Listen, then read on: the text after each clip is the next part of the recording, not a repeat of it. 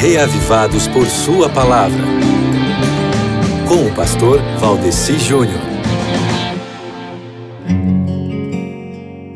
George Floyd veio a óbito após uma abordagem policial.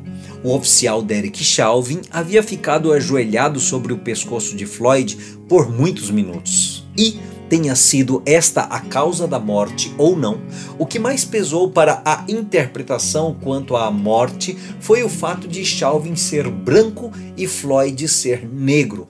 A partir disso, milhares de pessoas que sentem de certa forma um tipo de opressão racial presente botaram a boca no trombone.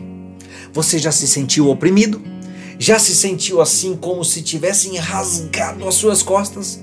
Já teve vontade de ver algumas pessoas opressoras que lhe oprimem retrocederem?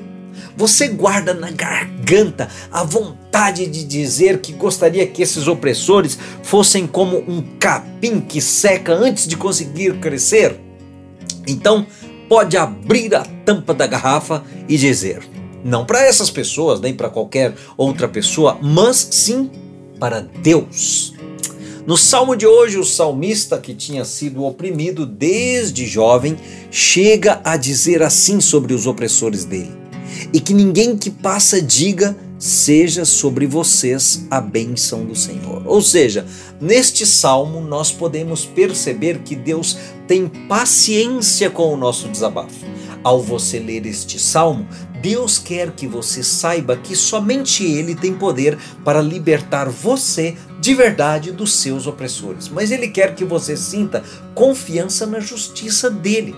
Veja que aqui no Salmo 129, Apesar de lamentar-se de seus opressores, o autor diz que eles jamais conseguiram vencê-lo. Pelo contrário, ele diz que foi o Senhor que foi justo o suficiente para libertá-lo das algemas dos ímpios. E é isso que Deus sonha para você também, meu querido amigo ouvinte. E não adianta brigar da forma errada ou com o alvo errado. Não, nossa luta precisa ser junto a Deus. Então, pela leitura deste salmo, Deus quer que você faça isto, que você entregue a Ele todas as suas angústias, porque o Senhor é justo e sempre faz justiça. Então não se esqueça: primeiro, Deus.